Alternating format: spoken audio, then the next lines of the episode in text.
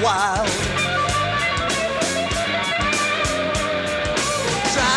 you crazy. They're keeping you up all night long.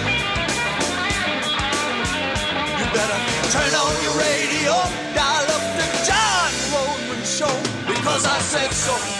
Hi there, John Rosemond here, and welcome back to Because I Said So, the only parenting podcast worth listening to. In this exciting episode, I'm going to explain the differences, and believe me, they are legion, between mere child rearing, which is what I experienced as a child in the 1950s and early 1960s, and this thing called parenting, which is a thoroughly neurotic thing that my wife and I did for 10 years in the early 1970s before realizing that it drove people crazy, n- not in the psychiatric sense of the term, but in the sense of causing people to have great difficulty thinking clearly.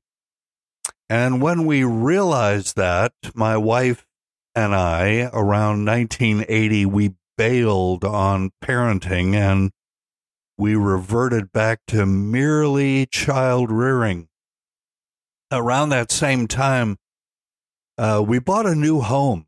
And when we moved into our new digs, uh, Willie, my wife, and I couldn't help but notice that two or three afternoons a week, we would hear this awful yelling and screaming and shrieking and squealing coming from what turned out to be the neighborhood swimming pool, which was uh, some three quarters of a mile away, I would estimate. I mean, uh, the the yelling and the screaming had bordered on bizarre.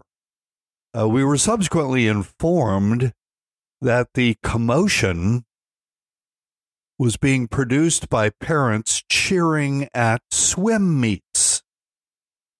And sure enough, a week or so later, several moms showed up at our front door one day, all excited that our kids, Eric and Amy, were going to be on the community swim team. And Willie and I said we would ask the kids if they wanted to swim and we'd get back to them.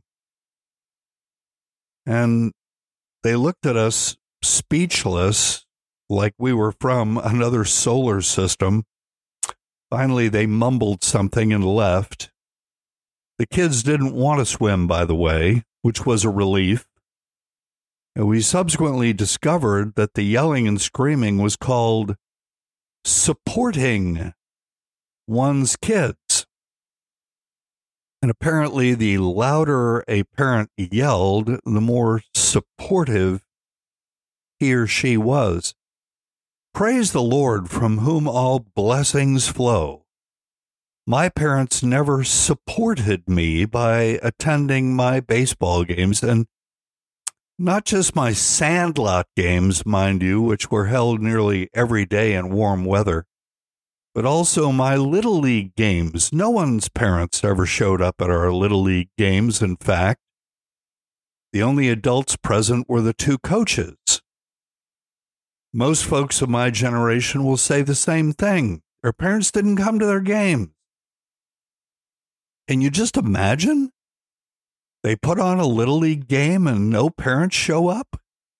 No parents screaming and yelling and arguing with the coach and punching out the umpire? Just a bunch of kids having fun, feeling no pressure. What a concept.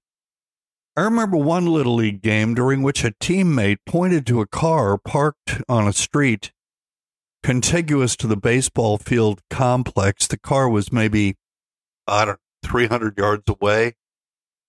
And my teammate asked, is, is that your parents? Oh, yeah. Much to my everlasting humiliation, it was my parents. I tried to gesture to them to leave, but they must have thought I was waving to them because they began waving out the car windows. Anyway, when I got home, I politely asked them if they would please never come to another game, and they never did. We, America, we are now two generations removed from the day when children actually played games. Today's kids in little leagues, they're not playing. I, have been to these games. These kids are performing. They're performing for well intentioned parents who are parenting. Unfortunately, today's kids are so accustomed to being parented, and today's parents are so accustomed to parenting that no one seems to know that there is an alternative to the madness. It's called, repeating myself, mere child rearing. I'm going to begin explaining the differences between the two, between mere child rearing and parenting, in this episode of Because I Said So. And then I'm going to move this discussion to my Substack, where it will continue over several weeks. To locate my Substack, simply go to John Rosemond, no spaces in there, it's John Rosemond dot substack.com, a yearly subscription which will give you access to weekly essays that you won't find anywhere else. Normally costs $50 a year, but for a limited time, we're discounting that to 25. So, the first difference between mere child rearing, which is what parents were doing before 1970 thereabouts, and parenting, which is what parents have been doing ever since, is that today's parenting parents don't seem to have a proper grasp of their purpose. They don't understand their purpose because they're not thinking long term. They're stuck in the right now, not understanding that right now is merely a dress rehearsal for something that is probably going to happen in one way, shape, or form in their child's life 20 years from now, or maybe 30, or maybe 40.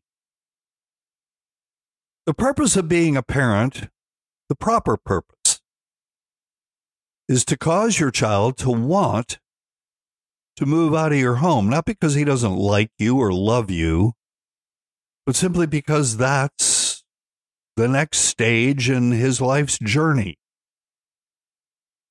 Purpose of being a parent is to cause your child to want to move out of your home into living quarters of his own and assume full responsibility for every aspect of his life. That purpose was, in fact, set forth in the book of Genesis, the first book of the Bible, some 3,500 years ago. It reads, Therefore shall a man leave his father and his mother, and shall cleave unto his wife, and they shall be one flesh. That's Genesis chapter 2, verse 24, and I'm using the King James Version. Take note the word shall is used three times. Therefore, shall a man leave his father and his mother, and shall cleave unto his wife, and they shall be one flesh. God isn't tendering a suggestion here, He's giving an instruction the man shall emancipate fully. He shall marry a woman. A biological male and a biological female shall join as one and create something bigger than both of them, and much, much more important than either of them, a family, the cornerstone of civilization. What a concept. I'm a member of the last generation of American children whose parents, almost all of them, fulfilled their primary parental obligation. They caused me, mine, caused me to realize I was in my early teen years, I think, when I figured this out that I was going to be able to create a better life for myself than my parents were willing to create for me. Now, don't get me wrong about that. I grew up in a middle class family in a single family suburban home. I never wanted for decent food, decent clothing, and so on, but my parents did not lavish me with things. They provided what I needed and the occasional thing that I wanted. But the most valuable thing my parents gave me was freedom, followed by a sense of personal responsibility. And the two, by the way, they go together, hand in glove. Have you noticed that today's kids have hardly any freedom? They're micromanaged from the time they wake in the morning until they fall asleep at night. They're known as Generation Z, I think. But I call them the hurry up, we got to go generation. Hurry up. We got to go. Hurry up. We got to go. Today's kids don't have many, if any, responsibilities either. They have after school and weekend activity that are organized and micromanaged by well intentioned adults. No freedom and no responsibility. Your parents organize and manage everything about your life your school life, your recreational life, your social life, everything. Why would this child desire to leave home? By contrast, by the time I was in high school, I wanted to be on my own. Everyone I knew, male and female, wanted adulthood. We talked about it with one another. By the time a person reached high school, for him or her to not yearn for full independence, to be out from under his or her parents' government was to be, well, it was to be weird. This yearning had nothing to do with some set of negative experiences during our childhoods. I'm sure there were kids who, for whatever reason, had no love or loyalty toward their parents those kids could no doubt have been found, but they certainly weren't the norm. My generation wanted to leave home because leaving home was simply what an American young person did as soon as it was realistically possible. Among other things, leaving home was a demonstration of courage, as well as a personal demonstration of one's subscription to the American ideals of liberty and personal responsibility. For one's parents back then in the old school days, a child striking out on his or her own was a testament to having done their job well. They understood their job as parents involved not simply the proper discharge of their obligations to the child, but also involved the proper discharge of their obligation to the community to the culture, to America. Indeed, for a child to emancipate as early in his life as he can reasonably do so benefits everyone because in so doing, the child becomes, the young person, becomes a productive citizen who strengthens the economy and is willing to do what his conscience will allow to stand up and defend our freedom if the necessity arises. It could be argued, in fact, that the average age of emancipation is a fairly reliable indicator of the health of the country in question. I think it's a given that young people who postpone their emancipations indefinitely, young people over, say, age 22, who continue to live with their parents and have no operational plan for emancipating within a year or so, tend to work at wage earning as opposed to salaried jobs if they're working at all. In that regard, it is usually the case that when I hear of a 20 something still living with his parents, the young person is a male who is highly involved with video games. In other words, a young male who is already a compulsive gambler and underemployed. That's not good for him. That's not good for any of us. So, what are the emancipation statistics in America anyway? Okay. So, in 1970, when I turned 23 and had been married for three years with one child, age two, American males emancipated on average between their 20th and 21st birthdays. That's when I emancipated, for example, 20. Emancipation was defined as living independently of one's parents and paying all of one's bills. Today, by the same standard, the average age of male emancipation is approaching 28. That's an average, mind you. Too many young people, again, disproportionately male, are found still dependent upon their parents in their early 30s. a person of my generation, a relatively early boomer, I mean, that's nothing short of strange. These days, young females seem to be having less difficulty with than males with wanting to be authentic adults. In terms of percentages, more females, and just to be clear, I'm defining a female as a human being who possesses two X chromosomes in every cell of her body. More females graduate from college and go to earn graduate degrees than do males.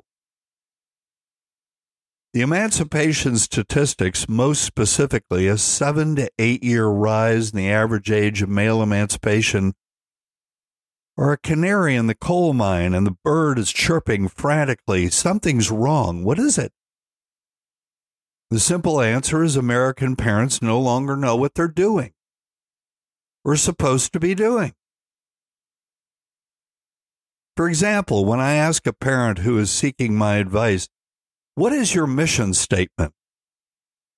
He or she will stare at me like I'm speaking Swahili for a few seconds and then say, uh, well, what do you mean, John? What do I mean? What in the Sam Hill kind of question is that? That's my cognitive reaction, by the way, which I cloak. Instead, I answer, I mean, what are you trying to accomplish with your child? Oh, the parent then responds, smiling, well, I want him to be happy and successful. Like I said, American parents no longer know what they're doing or supposed to be doing. And they're operating almost completely in the here and now. They lack a long term, long range view of what being a parent is properly all about. I'll use my parents as an example. They didn't feel that they bore any responsibility for my happiness or my success by whatever means the latter is defined. And let me assure you, I'm a better person because my parents thought their job was to merely emancipate a reasonably competent and compassionate human being. Pro social American citizen. And make no mistake, my parents let it be known. I, I was probably no older than 13 at the time that upon my college graduation, I no longer had sleeping quarters in their home, and they sure as shooting weren't going to pay my bill. The parents of everyone I ran with had sent the same message to their kids, by the way. What? What is this? I want my child to be happy and successful stuff. How in three generations did we get to this crazy place? Yeah, it's a crazy place. Wanting a child to be happy and successful is a post 1960s parenting goal. And like I said early on, parenting drives people crazy. Anyway, how do we ever arrive at the conclusion that being a parent was mostly about raising a child who was happy? And became successful, whatever that means. We listen to psychologists. That's how. And remember, and for those of you who are ter- tuning into this podcast for the first time, I am a psychologist. You can check it out if you want to. North Carolina license 0375. When I talk about my profession, I absolutely know what I'm talking about. So, beginning in the late 1960s, psychologists and other mental health types as much as told parents that their job was to instill self esteem, which sounds an awful lot like make your child happy. By the way, how a generation, I'm talking about mine, how a generation whose parents made little to no effort to make us happy came to believe that it was our purpose to make our kids happy is a story I will unravel at some future time. It's fascinating, actually. Anyway, parents who think their job is to stuff their children with an abundance of self love and help them achieve great things almost inevitably end up doing dumb things like giving them whatever they want smartphones for their 10th birthday, for example, because after all, most of their 10 year old friends have them. We don't want our child to be different. Helping them with their homework every night. I mean, you got to get that bumper sticker and praising them for everything under the sun. I'm convinced that parents wanting their children to be happy and successful is, while, is why, at least one reason why, childhood rates of anxiety and depression have soared over the last 50 years. Deep down inside, said children intuitively grasp that their parents are trying to prepare them for, for a world that doesn't and isn't going to exist. Their parents are preparing them for utopia, never, never land. And so, when said children begin to see that the real world isn't utopia, it frightens them. Some get depressed, some get anxious, and some get both. Praise God, my parents prepared me for anything but utopia. They were preparing me for dystopia, even. I didn't realize at the time but my parents were preparing me for worst possible scenario, which by the way, children don't like. They don't like being prepared for the worst possible scenario. But then children don't know what is in their best interests. I'm going to say that again. Children do not know what is in their best interest. Therefore, a child's emotional reaction to any decision that his parents make is largely irrelevant. For example, here's my mother's response to me telling her that Danny was chasing me home from school every day because he wanted to beat me up. I was in the fifth grade or sixth grade at the time. My mom's response? Take another way home. Obviously, mom wasn't trying to make me happy.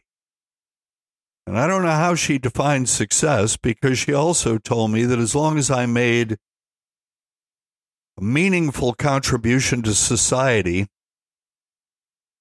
she didn't really care if I became a garbage man when I grew up. By the way, for you garbage persons in the audience, I have great respect for the hard work you do for the community, but the fact of the matter is that when I was a kid, garbage man was a euphemism for the lowest of jobs.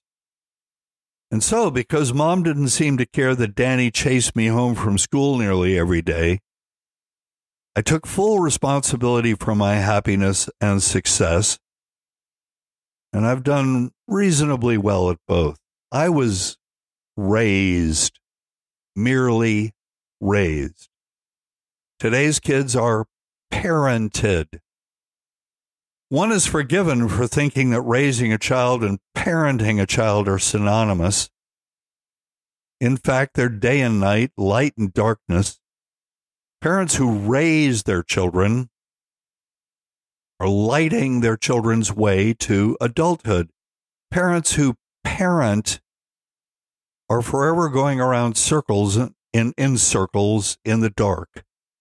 Their priorities are all out of whack. I was raised, I knew what my parents were doing. At the core of everything they did with them was the message you need to man up and solve your own problems. Okay, so to summarize to this point in the story, one of the most significant differences between mere child rearing and parenting is that parents who parent lack foresight and a clear vision. They're not preparing their kids for worst possible scenario. Which folks, I mean, if you know anything about history, you know worst possible scenario is highly possible. Anyway, parents who parent aren't preparing their kids for worst possible scenario. They're constantly creating best possible scenario in their children's lives. Coddle their kids emotionally, viewing it as their job to keep their kids from becoming upset about anything.